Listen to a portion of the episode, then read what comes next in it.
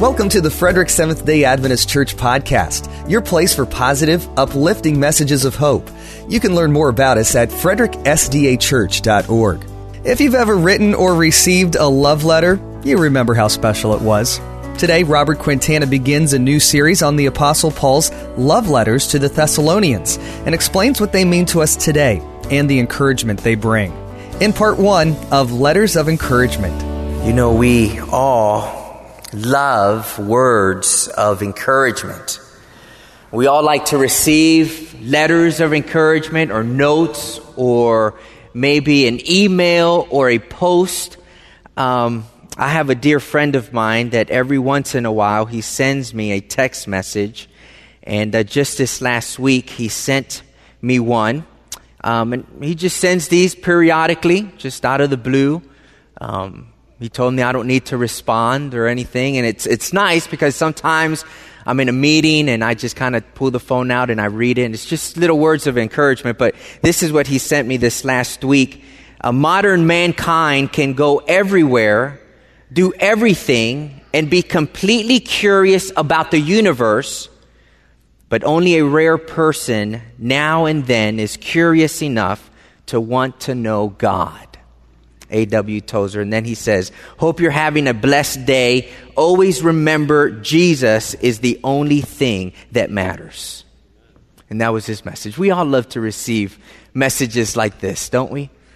Um, I know that uh, um, Heather's grandmom, Cinnamon's uh, grandmom, used to always send little letters of encouragement. Now, she didn't know how to turn on a computer, and she didn't know how to send email, or it wasn't uh, via text or a Facebook post. She used to do it the old-fashioned way and put a stamp on it, snail mail.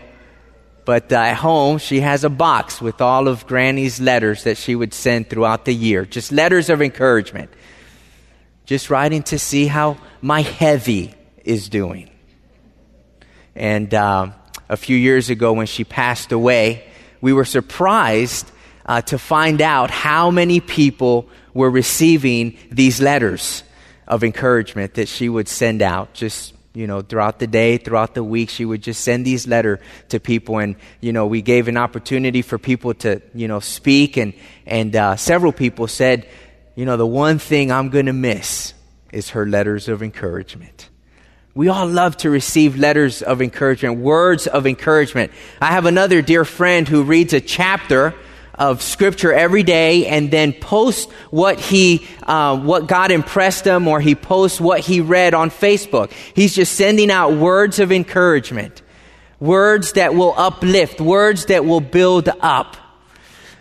For the rest of this month, we're going to look at two books in Scripture, First and Second Thessalonians. And I'm telling you this because you can get a head start on the pastor. You can get a head start on the messages that are going to follow this month. So whenever you have time, take some time to read First and Second Thessalonians, because we're going to be looking at those books this month. But here in First and Second Thessalonians, we have Paul literally writing a letter of encouragement to the church in Thessalonica. Now, Thessalonica was an important city back then. It was right in the middle of a main route, and so there was a lot of commerce, a lot of trade. It, they had a harbor, and it was a pretty big city, very important city.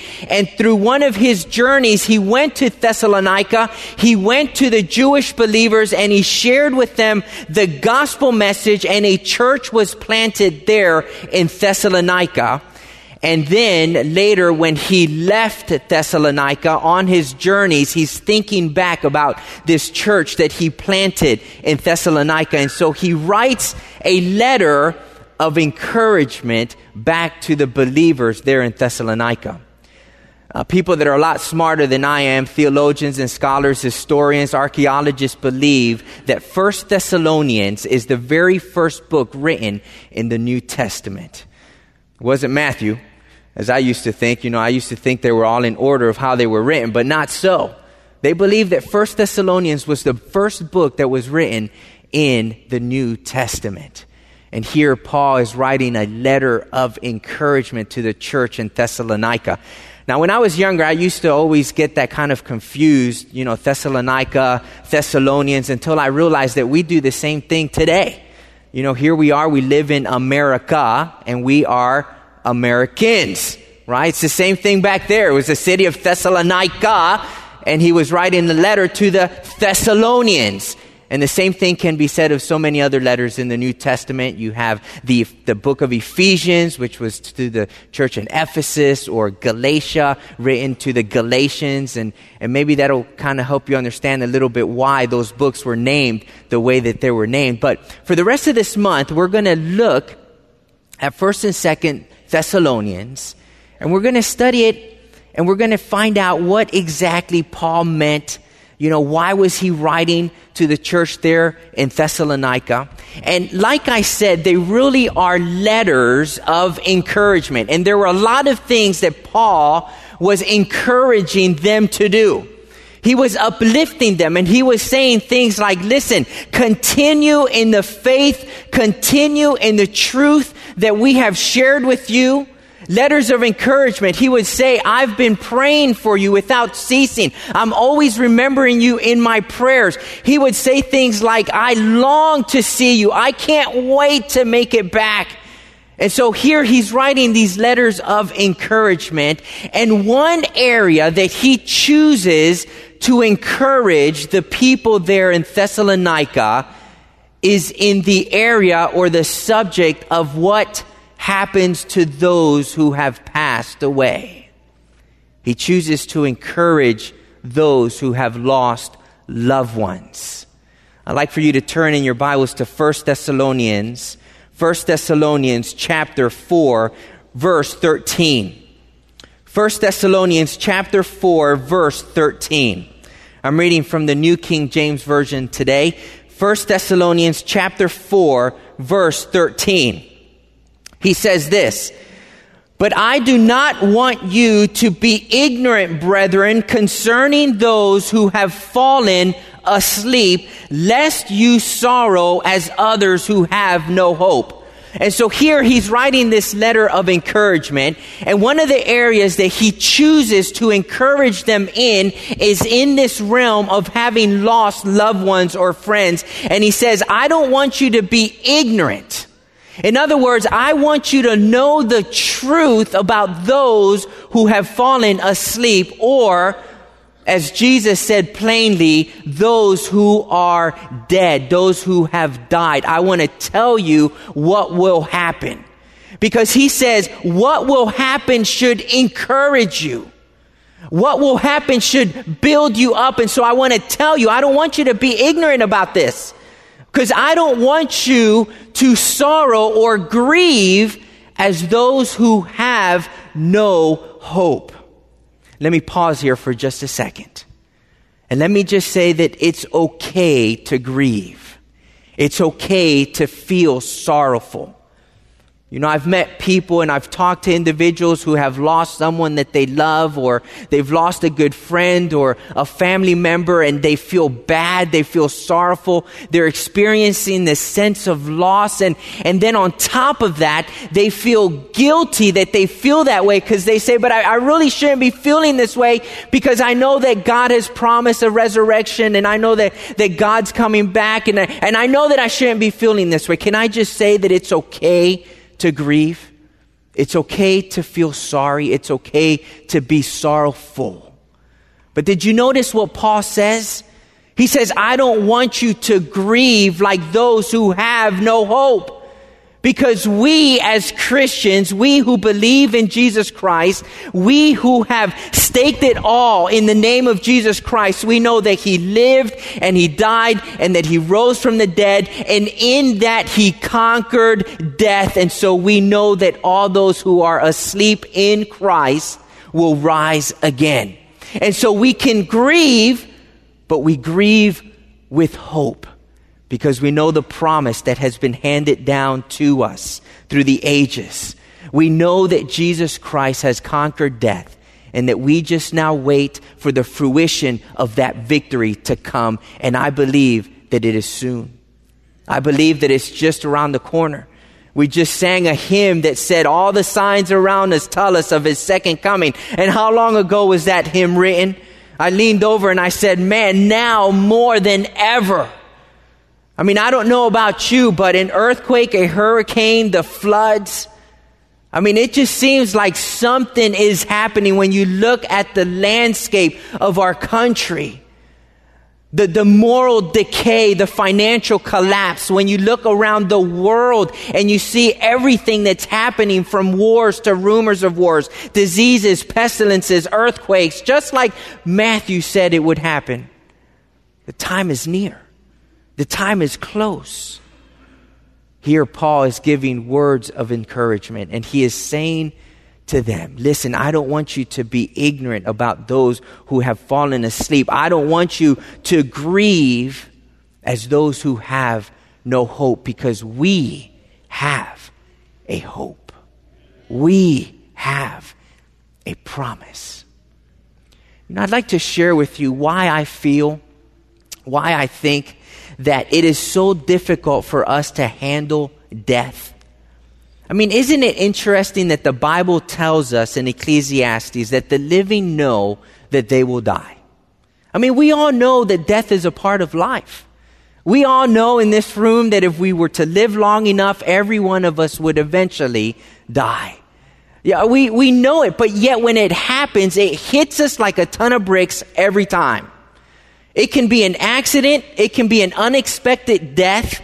It can be something that you've been waiting for, that you've known is going to happen because someone's been diagnosed with cancer and they've only been given a few weeks or a few months to live, and so you're expecting that it's going to happen.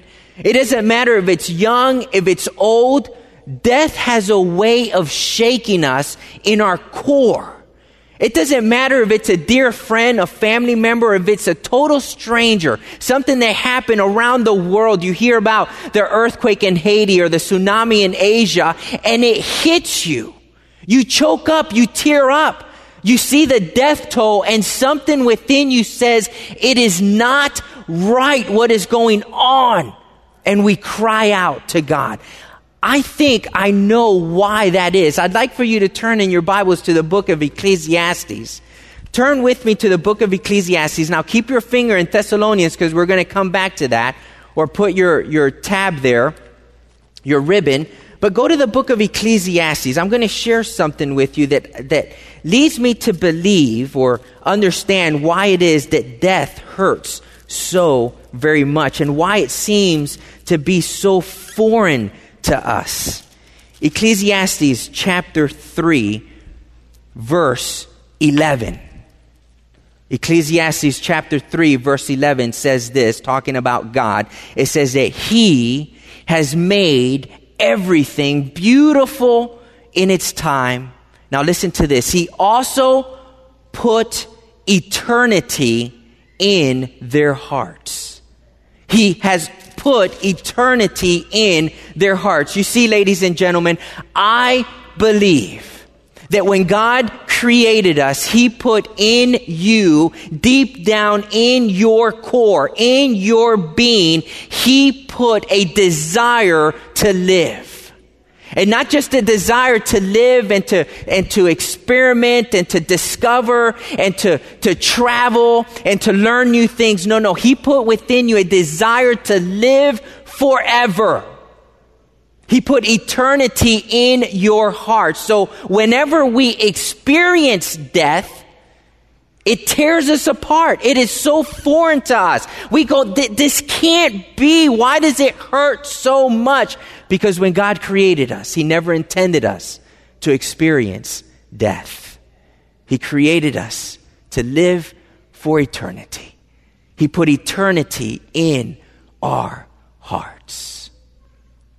And so this weekend, we remember those who tragically lost their lives September eleventh. And leading up to this weekend, I've been seeing video footage, and I've been seeing documentaries of, of what happened on that tragic day. And there I am seeing the testimony and seeing the eyewitness reports. And, and there were times while I was watching this that I choked up. And there was a few times where I even teared up as I was seeing how it just ripped them apart as they experienced death. And as I saw what happened, I just, I put my, my mind there and thought to myself, how can that be? So much evil, so much death in one day.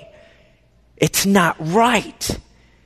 God placed eternity in our hearts. We were intended to live forever. One eyewitness that really, really got to me was a reporter who had gotten to the scene, and he was videotaping the Twin Towers. He was several blocks away. And he noticed that from the flames, above the flames, it was getting so hot that individuals were jumping. And it says that he says in his, in his, as he was talking to the interviewer, he says that he recorded two, and after the second one, he turned the camera off and just started weeping and crying. We were never meant to experience death. Death was never a part of God's plan for us. He put eternity in our hearts. He put a desire within us to want to live. And you can talk to anyone, young or old. If you were to ask them, do you want to die today? The answer is going to be absolutely not. And it doesn't matter if they're five years old or one hundred five years old. He put that desire within us to want to live forever and ever and ever. You might ask, well, how about those that commit suicide? What about those that take their life? Make no mistake about it. They don't want to die. What leads them to that is that they want out of that situation. They want out of the problem. They want out of the struggle that they're in. And the only thing that they can see, the only way out of this mess is to take my life. But if you were to peel back the layers of the onion and get down to the core, no one wants to die. Everyone wants to live. Why? Because God has placed eternity in our hearts. And when it happens, it hurts. It goes contrary to how we were intended to live. It goes contrary to our purpose. And so here Paul sends a letter of encouragement, and he says, I want to tell you about those who have fallen asleep. Because when you grieve and when you feel sorry, I don't want you to grieve as those who have no hope, because we have hope. We have hope. Now, what I'm about to say, I know may go contrary to some of your beliefs. I know that there are many listening to me on the radio now, and, and what I'm about to say might be contrary to your belief. It may be contrary to the way that you grew up or what, what you've been taught all your life. But it's important for me to share with you what I believe the Bible teaches us about what happens to a person when they die. Now, please, if you disagree, you may disagree. That's okay. I want you to understand that at the end of the day, we believe that Jesus Christ died on the cross for our sins. We believe that he was risen from the dead and that all authority in heaven and earth has been given to him, and that someday those who are asleep in Christ will be risen from the dead, and that we will live for eternity with Jesus Christ. Amen. But I feel that it's important for you to know, for me to share what I believe the Bible teaches about what happens to a person when they die. And the reason why I do this is because it's really going to help us understand the passage in First Thessalonians a lot better. But in order to understand what happens to an individual when they die, we have to go back all the way to the beginning, all the way to the book of Genesis. So I'd like for you to turn in your Bibles to Genesis, Genesis chapter three. We're going to go all the way back to the book of Genesis, to the creation story, Genesis chapter three.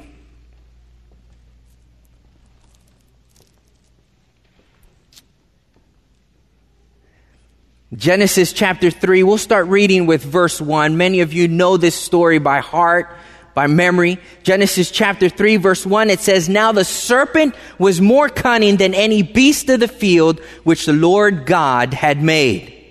And he said to the woman, Has God indeed said, You shall not eat of every tree of the garden?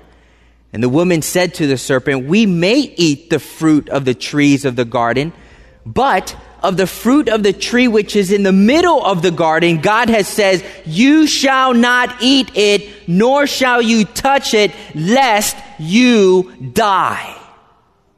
And now that was what God said. Now listen, you eat of this tree, you touch of this fruit, what you are saying, Adam, what you are saying, Eve, is that you are pledging allegiance to someone else other than me. What you are saying by your actions is that you are pledging allegiance to someone who does not have life to give to you. But if you stay in this covenant relationship with me, I, God says, the life giver, will give you life for eternity. And so he says, you pledge allegiance to Lucifer, you pledge allegiance to a creation of mine, you pledge allegiance to someone who does not have life to give. Guess what will happen? You will die. And the Bible is very clear, folks, that the wages of sin is death, but the gift of God is eternal life. And you know, if you were to break down that text, very interesting. It is a complete mirror opposite to one another. Check this out. The wages of sin is death, but the gift of God is eternal life. So you have wages on the one hand, something that you earn, and you have gift on the other side, something that is given to you. So it's the complete opposite. Here you have a wage, here you have a gift. The wages of sin, but the gift of God, God completely opposite to sin. Sin completely opposite to God. Look at this. It matches up. So you have the wages of sin is death, but the gift of God is life. It's the complete opposite. And so God says to Adam and Eve, you eat of this tree.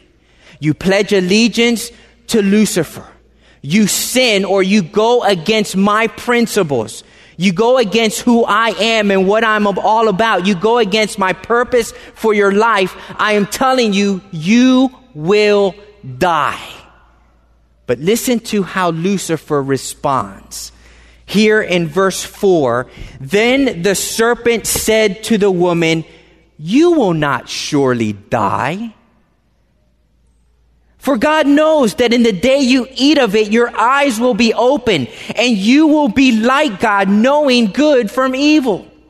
No, no, no, wait a second, Eve. Wait a second, Adam. Not true.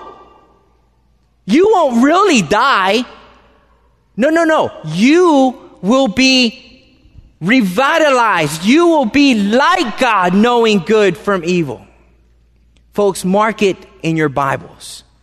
This is the first recorded lie in human history. And could it be that Lucifer, Satan, could it be that the devil is still using this lie today? That you're not really going to die. No, no, you, you can do whatever you want, but you're not really going to die. Could it be that even within our church, even within the Christian community, he's still using this lie that when you die, you don't really die. No, no, you just move on to a different state of being. You just move on to a different form. You just move on and you become something else. It's interesting to me that when you study world religions, when you study pagan religions, and unfortunately when you even study mainstream Christianity, when you die, you don't really die. You either become the god of your own planet and you're given I don't know how many women so that you can populate that planet. You, you don't really die. No, you're reincarnated. You come back as something else. Depending on how you live your life now, well, that determines how you come back. Maybe you'll come back as a wealthy man. Maybe you come back as an insect or a worm or a cow. I don't. But when you die, you don't really die. You see what I mean? You come back as something else. When you die, you don't really die. You either go to heaven or you go to hell. And if God's not sure, in some circles, they believe that if you go to purgatory. And there, you know, you just wait. It's like this big waiting room while you determine, you know, while God determines where you should go. And if, if there's people in, in, in this life who decide that they want to baptize themselves on your behalf or give money to the church on your behalf and, and maybe work their way out of purgatory up to heaven, or maybe it gets to the point where, where God says, yeah, sorry, buddy, but no one loved you enough, you know, on earth, so we're going to send you down. But, the, you know, when you die, you don't really die. You just go on living uh, another way, a different way, a different form, a different state. The Bible tells us in Ecclesiastes that the living know that they will die, but the dead know nothing. And it's no coincidence that Jesus and Paul refer to death as a sleep. And we're going to get to that in just a second. We're going to go back to Thessalonians here in just a second. But I want to go even a little farther back to understand the makeup of the human soul. So go back with me to Genesis chapter two, verse seven. And this is very important for us to understand the equation here, for lack of a better word. Chapter two, verse seven says this: And the Lord God formed man of the dust of the ground and breathed into his nostrils the breath of life, and man became a living being. Some translations will accurately translate this as became a living soul. Now, some might say, oh, pastor, it's semantics, but it's not. This is important. You don't have a soul. According to Scripture, you do not have a soul. You are a soul. Let, let me say that again, because it's important that this concept gets through to you. The Bible doesn't teach that you have a soul. The Bible teaches that you are a soul. And what makes up that soul? Well, chapter two here in Genesis, verse seven tells us what makes up this soul. The dust of the ground, the physical elements, the dust of the ground, the body, and the breath of God, or as some translations might say, the Spirit of God. When you put those two things together, what do you have?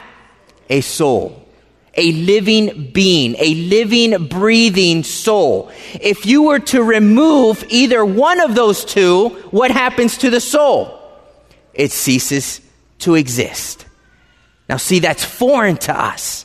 That that doesn't make sense. We want to think that the soul keeps on living somehow, some way. Why? Because God put eternity in your hearts. And deep down in your core, you know that we were meant to live forever. But God says, the soul who sins shall die. And so if you remove either one of these two things that make up the soul, what happens to the soul? Ceases to exist. You remove the body, and some people are tragically killed in an accident. They damage their body through years of addiction or abuse. You abuse your body. Eventually, your body wears out. What happens to the body? It deteriorates. It dies. What happens to the living being, the living soul? Ceases to exist. There are times, as we are told in Scripture, where God says to someone, don't touch the ark. And the man touches the ark. God removes his spirit, removes his breath, and the man falls dead on the ground. The two things that make up a living soul is the dust of the ground and the breath of God, or the Spirit of God. When you put those two things together, you have a living soul, a living being. Let me try and explain it to you this way. Think of a light bulb. You have a light bulb. You have the physical element, the physical body of a light bulb.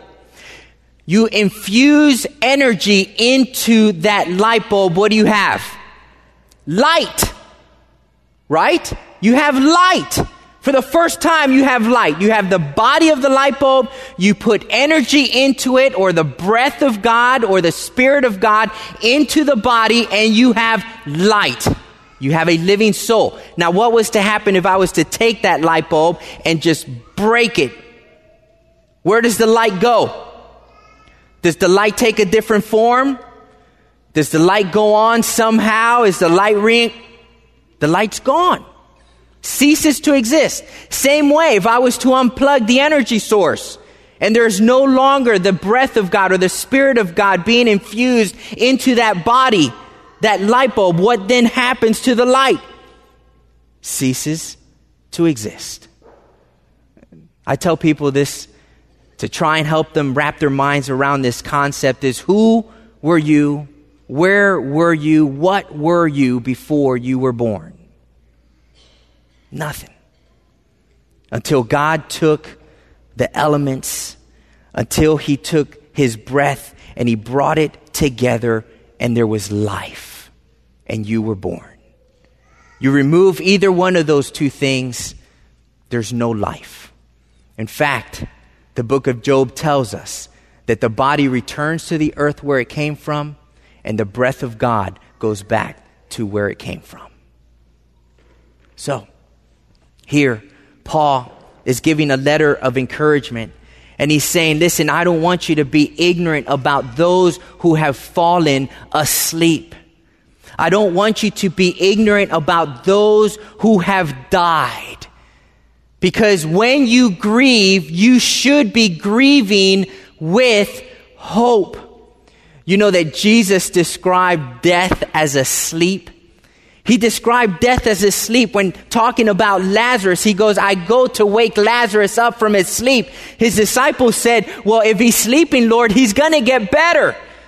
And then he had to say to them plainly, Lazarus is dead. But Jesus says, I am the resurrection and the life.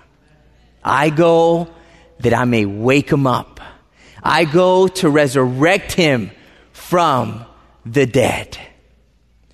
You know, I know that for some of you, this is hard to swallow or even wrap your mind around. I just ask that you prayerfully consider the words that I speak. I prayerfully cons- ask that you prayerfully consider these passages that we've read. And if you want to know more, just go to our website, frederick s d a church dot org. There's many Bible studies. There's one Bible study there that will share you so many passages in Scripture that talk about this very subject, about what happens to a person when they die. Did you know that the Bible mentions the word soul over sixteen hundred times, and never once does it say immortal soul? Never once. Over sixteen hundred times the Bible mentions the word soul. Never once does it say immortal soul. When the Bible talks about immortality, you know who it's referring to? God. Because the Bible tells us that only one is immortal. The one who is there in unapproachable light. That's right. God is the only one who possesses immortality. The Bible also talks about immortality as a gift that this immortal God will give to his people. That's right. Will give to his people as a gift. If you are in Christ or you have died in Christ, God has a gift for you. And that gift is the gift of immortality. I'd like for you to read with me Um, here in First Corinthians, First Corinthians chapter fifteen, you're going to read um, this transaction that takes place. where God gives his people the gift of immortality. First Corinthians chapter fifteen, starting with verse fifty-one. First Corinthians chapter fifteen, verse fifty-one. And it says this, "Behold, I tell you a mystery." Now here Paul is writing to the church in Corinth. And I think it's um, quite humorous that the greatest evangelist who has ever lived, a man that you would think had a very tight relationship with God and Jesus Christ and understood his ways and, and what God's purpose was, he says, listen, what I'm about to tell you, I really don't know how it's going to happen. I just know it's going to happen. I'm not too sure on the details here. I tell you a mystery. I'm not sure how it's going to happen. Paul says, I just know it's going to happen. And so he says, I tell you a mystery. We shall not all sleep. In other words, we shall not all die. The absence of life. He says, we shall not all sleep, but we shall all be changed in a moment, in the twinkling of an eye, at the last trumpet. When? When, when, when is this transaction going to take place? When is this gift going to be given to the people of God? At the last trumpet. When is that? The second coming of Jesus Christ.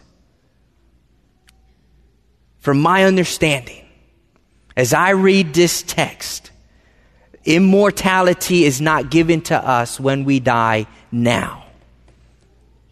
The Bible refers to death as a sleep.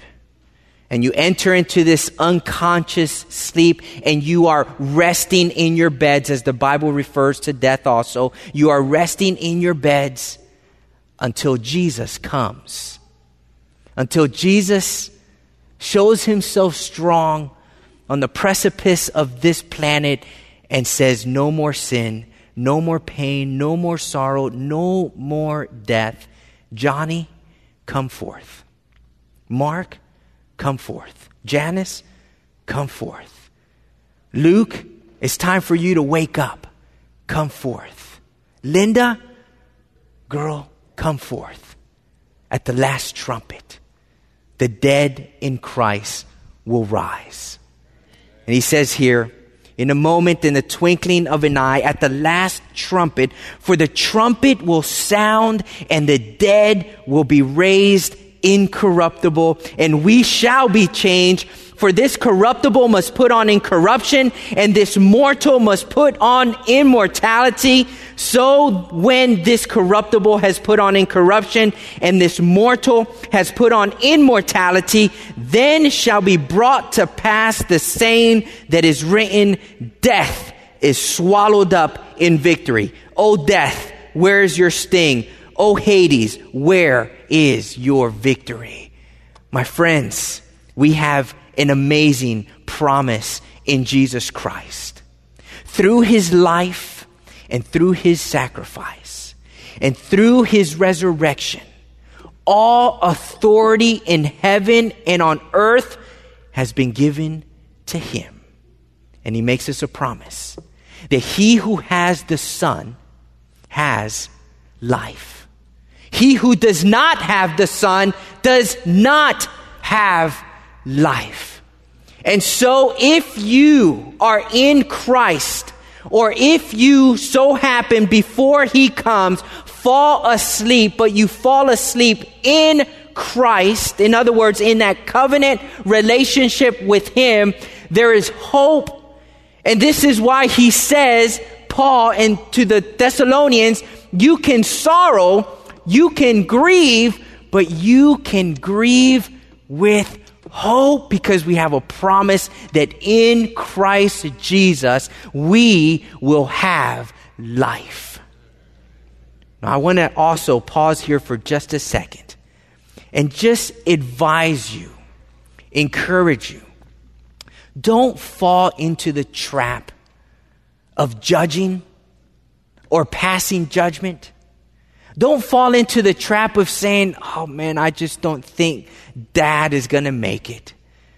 You know, I understand the Bible says that by their fruits you will know them, but I think all t- too many of us, we torture ourselves with the thought that I don't think Uncle Joe or, you know, I just don't think that dad, you know, had it right with God. Listen, let God be the judge. The Bible tells us that we judge on the outside. God knows what's in the heart. And so there may be a, an individual that we're thinking of just now that we think, man, I just don't think they're going to make it. Just put it in the hands of God, because God knows what was in that person's heart. They know what their intentions were.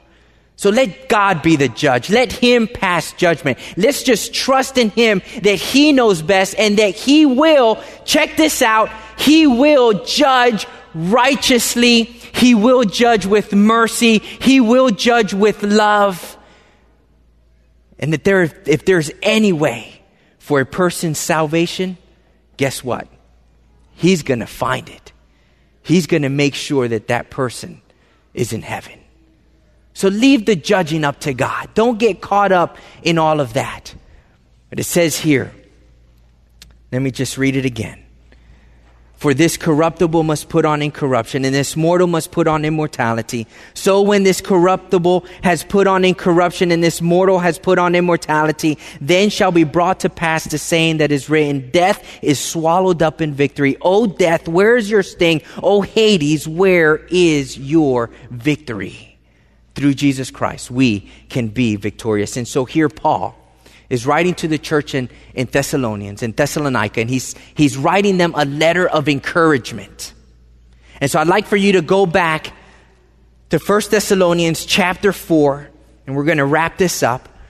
In First Thessalonians chapter four, he says in verse thirteen, but I do not want you to be ignorant, brethren, concerning those who have fallen asleep, lest you sorrow as others who have no hope.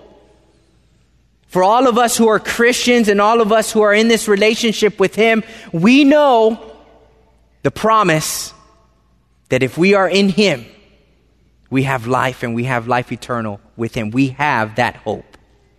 In verse fourteen, he says, for if we believe that Jesus died and rose again. How many of us believe that Jesus died and rose again? In other words, if we believe this, and I'm assuming that the majority of you listening to my voice here this morning believe that Jesus died and rose, right? So if we believe that Jesus died and rose again, even so God will bring with him those who sleep in Jesus. Now, I've spoken to many who have used this text to say, you see, God is bringing with him from heaven those who are asleep in Christ, which doesn't make sense to me in that why would you be asleep in heaven? But it's all a matter of perspective. In other words, if you believe that when a person dies, they go to heaven, then yes, you would interpret this as saying that they're coming from heaven. But if you believe as I do that the dead are in the grave, then this passage says to me that God is bringing them from where? From the grave. And this helps explain the rest of what we're about to read. Even so, God will bring with him, that is, bring with him out of the grave, those who sleep in Jesus. Verse fifteen, for this we say to you, by the word of the Lord. Listen to these words of, of encouragement, these beautiful words, that we who are alive and remain until the coming of the Lord will by no means precede those who are asleep. For the Lord himself will descend from heaven with a shout, with the voice of an archangel, and with the trumpet of God, and the dead in Christ will rise first. Now, can you imagine being one of those early Christian believers, receiving a letter from Paul, a letter of encouragement? And maybe you had already experienced a loss in your family or a friend. Undoubtedly, some Christians there had experienced the loss of a loved one. And then Paul writes to them and says, listen, don't grieve. Don't grieve as those who have no hope. Because I want to tell you something. That if you are in Christ, whoever's in Christ, when Jesus comes back, on that day, on that last day, when the trumpet sounds and the voice of an archangel and this universe just lights up and, and, and just angels are singing and we are just overwhelmed with the glory of God. Listen, the dead in Christ will rise first. Why? Because that person that gave their life to Jesus, that person that gave their life to God, that the person, that, that individual has been seared in the mind of God. That person has been engraved in the palm of his hands. He's not going to forget. He's not going to forget a child of his. No, he's going to call them forth. And he says here, the trumpet of God, and the dead in Christ will rise first. Then we who are alive and remain shall be caught up together with them in the clouds to meet the Lord in the air, and thus we shall always be with the Lord. Verse eighteen, he says, therefore, comfort one another with these words. We have an opportunity today to share words of encouragement. We have an opportunity to go out of this place and share words that will build up and not tear down. And one of those areas in life that we can speak into someone's life is say to them, listen, I know you've lost someone that you love, but I want you to know that in Christ Jesus, there is life, there is resurrection. So as you grieve, as you hurt, because I'll grieve with you and I hurt with you, but I want you to remember the hope and the promise that we have in Christ Jesus, that in him there is life, there is resurrection, and that that day is just right around the corner. Listen, I hope, and I want to encourage you to read these books on your own, because we're going to spend time this this month looking at First and Second Thessalonians. There's some great stuff in here. Letters of encouragement. Just be encouraged here today that if you are in Christ, or if you have a loved one who has passed away, let's just hope in Christ. Trust in him, knowing that in him is life and life eternal. No matter where you are in your spiritual journey, Frederick Seventh-day Adventist Church would love to help you along the way. We are a family-oriented, grace-filled church serving the Frederick, Maryland area. You can learn more about us at frederick s d a church dot org. For more podcasts, click the sermon audio link.